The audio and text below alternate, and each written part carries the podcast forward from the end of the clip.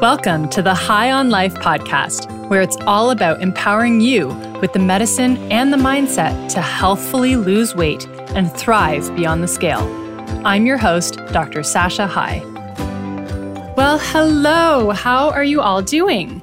This is episode two, and today I'm going to talk to you about why we so often don't follow through with what we should, in air quotes, be doing.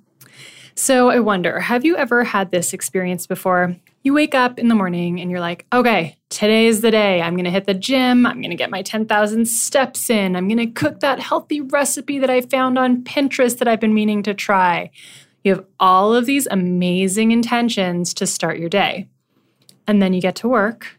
Maybe something went wrong with the project that you're working on, and maybe your boss isn't happy with you, and it's stressful you get home and your kids are having a meltdown and they want you to wrestle with them even though you're exhausted.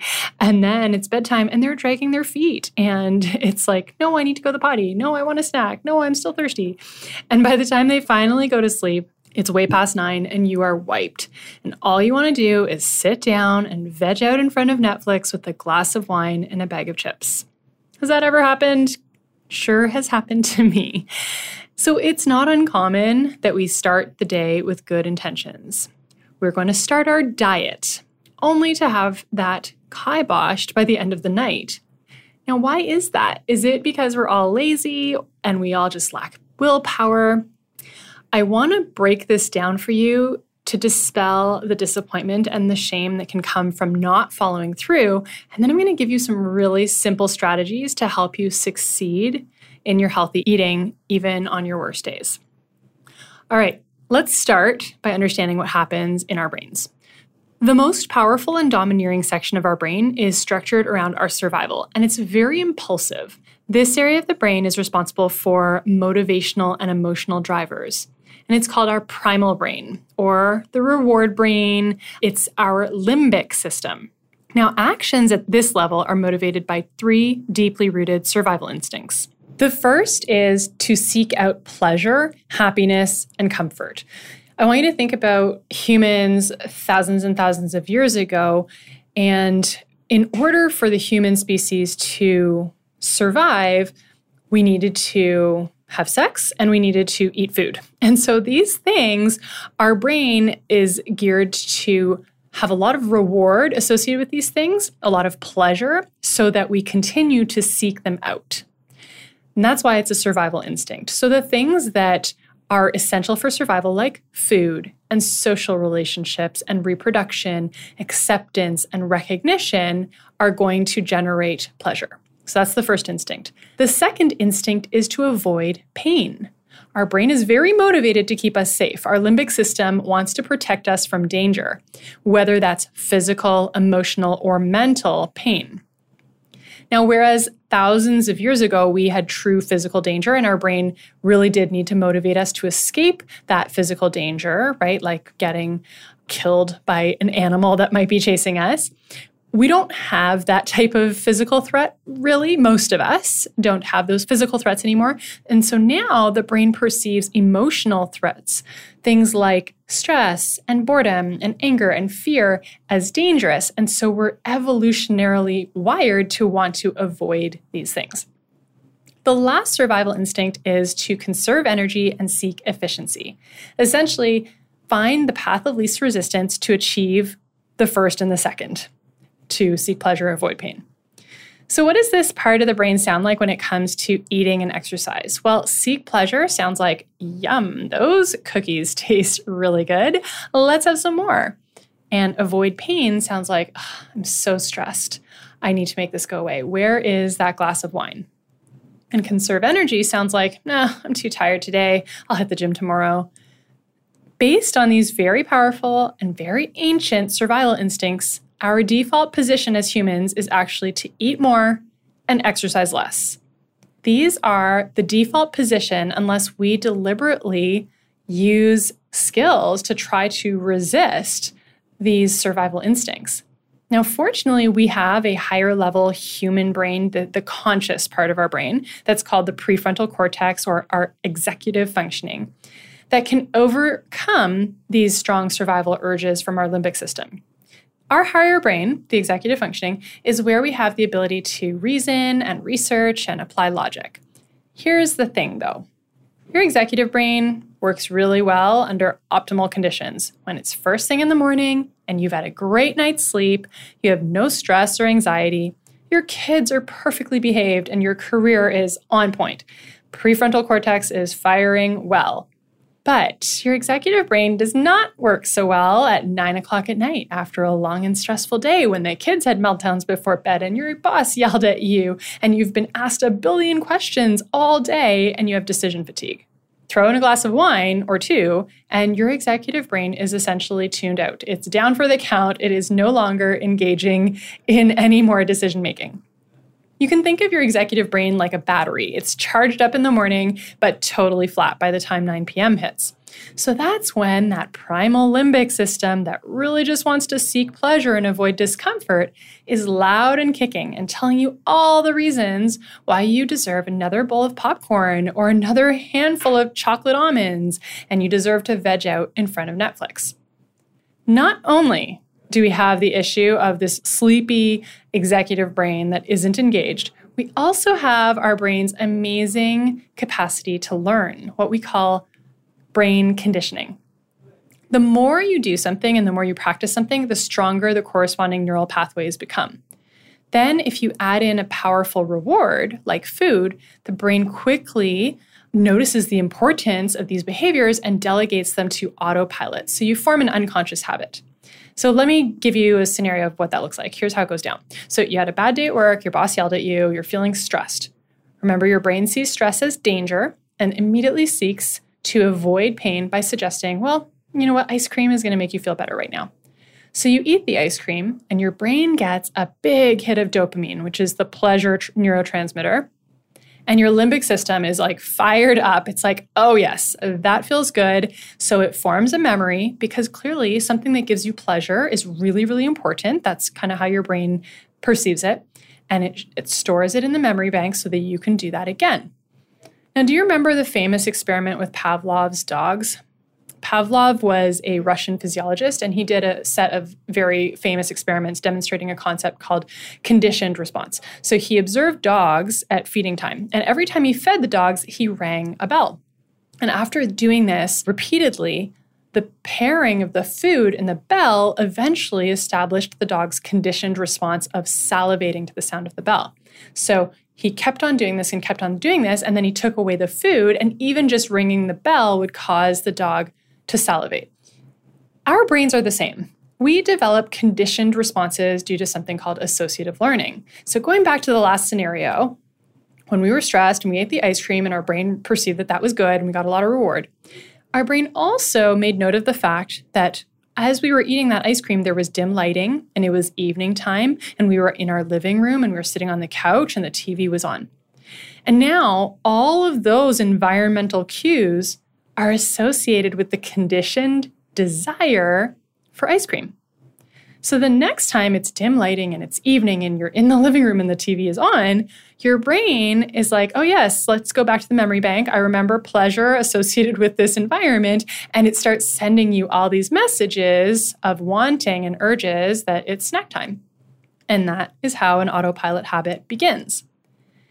This is why many of us find ourselves wandering back to the pantry for the second or third time every evening looking for another st- snack, despite the fact that we know we are truly not hungry. Our reward brain is sending up impulses or desire to eat because it's been conditioned that that's just what we do when it's dim lighting and it's the evening, it's the end of a long day. So let me summarize what we've gone over. Number one, our brain's survival instincts are geared to seek pleasure avoid pain, and do what requires the least amount of effort, i.e., eat more and exercise less. Number two, our prefrontal cortex, the conscious part of our brain, is responsible for making sound decisions, but it's sleepy and it's depleted like a dead battery by the time the end of the night comes around.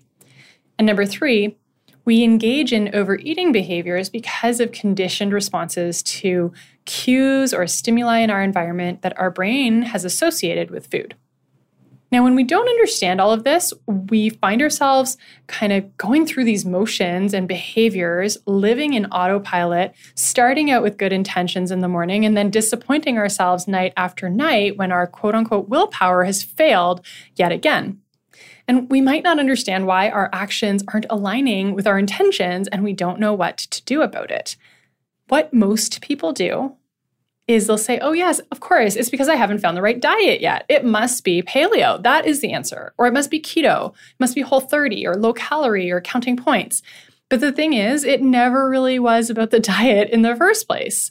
Following a diet or having someone write out a meal plan for you assumes that you don't already know what you should be eating. But that is just not the case for most people.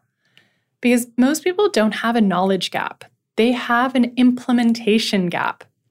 Most people know what they should be eating, they're just not doing it.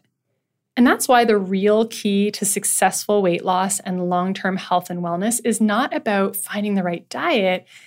It's about getting to the root of how do we actually follow through? All right, now you're probably wondering so what can I do then? If my brain is just kind of wired this way, what do I do about that? I'm going to give you three really simple strategies, and this is by all means not exhaustive, but here are three simple strategies that you can start practicing right away. Strategy number one make decisions ahead of time. Our executive brain works well when it's making decisions ahead of time. When we're in the moment of impulse, that is when primal brain kicks in and is all about like being impulsive and seeking pleasure and avoiding pain. So if you find yourself battling willpower all the time or you're dealing with like a lot of mental chatter like, should I have this? Shouldn't I have this? Oh, just this once. No, I really shouldn't. I'm trying to stay on track. And you're like kind of feeling like you're trying to muscle it with willpower. It's likely because you are trying to battle your instincts to seek pleasure and avoid pain and do what's easiest using willpower. But that is exhausting and it typically doesn't work long term.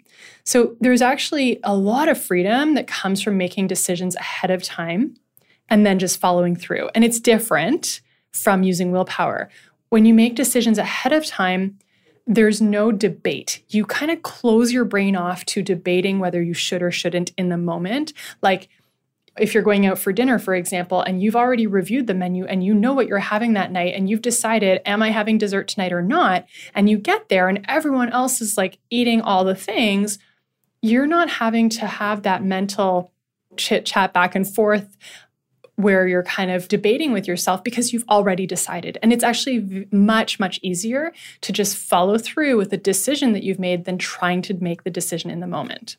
So here's some other examples. So I mentioned reviewing the menu of a restaurant and deciding what you're going to eat before you get there. Another one would be going to the grocery store with a list. You don't want to get there and have your brain kind of seeing all of the fun foods. I don't even like calling them fun, fun foods, all of the foods that produce a lot of pleasure, like lots of high sugar, highly processed foods, and then kind of giving you all these reasons and coming up with reasons that you should buy all of those things. So when you go with a list and you've decided and you follow through, that's much easier.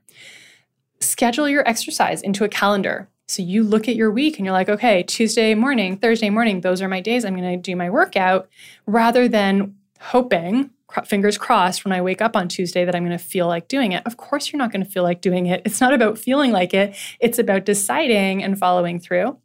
And then planning your dinner at least one day before. And this is the one I find people are so resistant to is the idea of meal planning. I'm suggesting one day before. Some people like doing meal planning a week before and like having their whole week laid out. Other people find that very overwhelming. All I'm saying is you don't want to wait until like 5:30 the day of and you're exhausted after work and your kids are exhausted and hungry and to try to make a decision about what you're going to make at that point because you're likely not going to make a great decision, that's when your brain's going to be like, oh, gosh, let's just get takeout. That's way easier. But you decide ahead of time and you make that decision. It might involve some prepping as well. And it's so much easier. You're basically setting yourself up for success rather than failure. So, when you schedule things into your calendar, you make decisions ahead of time and then you learn to commit to it. The other thing that I'm really big on that it, it accomplishes is it builds your integrity to self. A lot of people develop this sense of like, always feeling that they're letting themselves down because they set out with the good intentions and then they don't follow through because they really set themselves up for failure to begin with. And then it degrades their trust in themselves. So, this process of deciding it ahead of time, committing to it, writing it down, then following through also builds your integrity to self. Okay, that was strategy number one. Strategy number two is find ways to recharge your battery. Food provides a very brief form of pleasure that I actually like to call false pleasure because it does not do a very good job of recharging your battery. When you're stressed or anxious and you've had a long day, remember your executive brain is like a battery that has been completely depleted.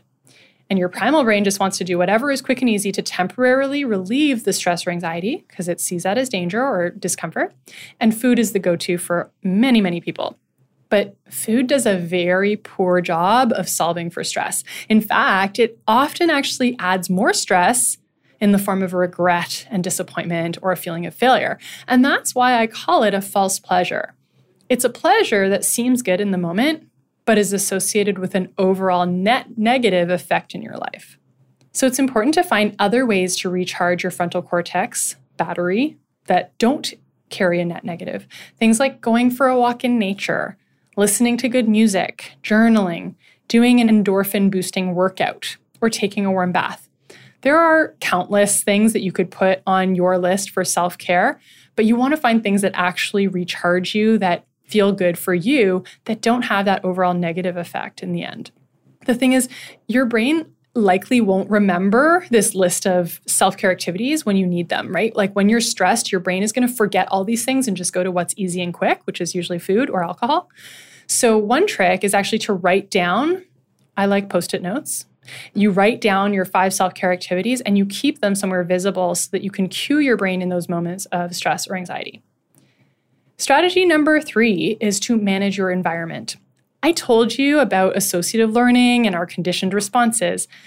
So, if you know that your brain is kind of getting cues from your environment that are triggering it to want food, then try changing it up a bit.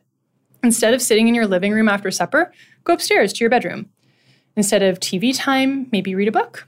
I know for me, if I work on my computer at my kitchen table after the kids are asleep, I will for sure end up grabbing some nuts in the pantry. It's just like that is my conditioned response. Doing my work, go grab a handful of almonds. But if I work upstairs in my bedroom, then I won't. Like, I'm not going to come downstairs and do that. My brain is just not kind of, doesn't have that association. So, that's a really helpful strategy if you're finding like this is a recurrent pattern. And that's why it's also really good to observe your own patterns. Then there's other ways of changing your environment that may be helpful, like putting junk food down in the basement instead of in your kitchen, or moving, for example, the bread off the counter to a less visible place. Essentially, what you want to accomplish is getting yourself out of autopilot behaviors and then also reducing the cues to your brain that suggest it's eating time.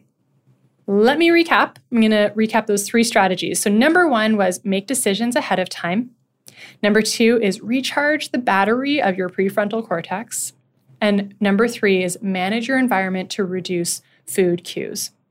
And as you start practicing these things, I am confident that you're going to see that you're going to be more inclined, more able to follow through on those really good intentions of taking care of yourself and sticking with your eating plan. So let me know how it goes as you try out these strategies. All right, have a wonderful week, everyone. Bye.